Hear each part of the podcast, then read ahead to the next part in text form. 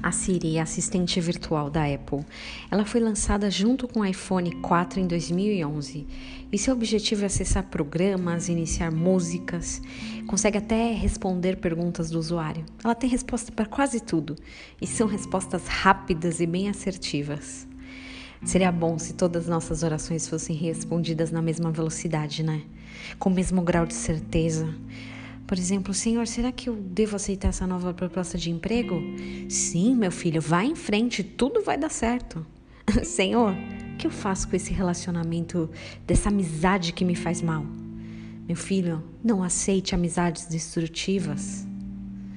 Mas a realidade não é sempre assim. A gente pergunta, Senhor, o que eu faço? Será que eu estou fazendo a coisa certa? Senhor, fala comigo, me confirma, manda alguém falar comigo, manda alguém testificar.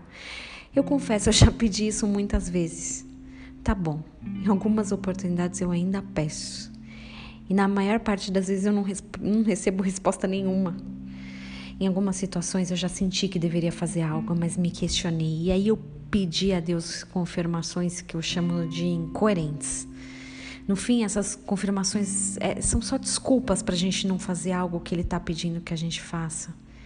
Ah, Senhor, se eu falar isso, eu vou estar sendo entrona. Jesus, se eu falar isso, o que, que vão pensar de mim? Quando eu tinha 18 anos, eu trabalhava numa escola de inglês. E eu conheci uma moça chamada Simone.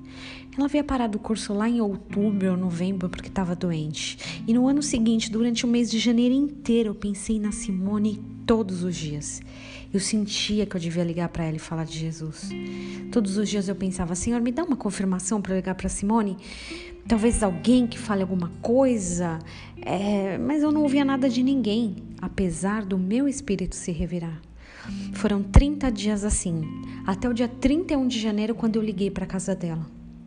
A irmã dela atendeu e me deu a última notícia que eu queria ter escutado. A Simone faleceu ontem. Eu sei que Deus é perfeito, eu perdi essa oportunidade, mas a Simone deve ter sido ministrada por alguém mais corajosa e mais ousada na época. Mesmo que não tenha sido uma mensagem de cura, mas ou com certeza uma mensagem de boas-vindas. Depois eu até pensei, eu não posso mais me calar. Embora eu me calei muitas vezes. Eu me calei porque às vezes eu me sentia boba. Uma vez no salão de cabeleireiro eu cheguei para uma mulher e falei algumas coisas de Jesus para ela. Ela me olhou com uma cara de desdém tão grande. Eu só conseguia pensar: ah, que tonta que eu fui. Jeremias 33, 3 diz assim: Invoca-me eu te responderei, anunciar-te coisas grandes e ocultas que não sabes. Esse versículo é lindo, é encorajador, é muito motivador. Mas a gente também precisa entender o contexto que Jeremias ouviu essa mensagem de Deus. Ele estava preso. Talvez ele não estivesse orando para conhecer grandes coisas grandes e maravilhosas e ocultas. Ele só queria ser solto mesmo. Jeremias não era popular, nem falava coisas populares. E eu penso que às vezes ele até se sentia um pouco bobo também.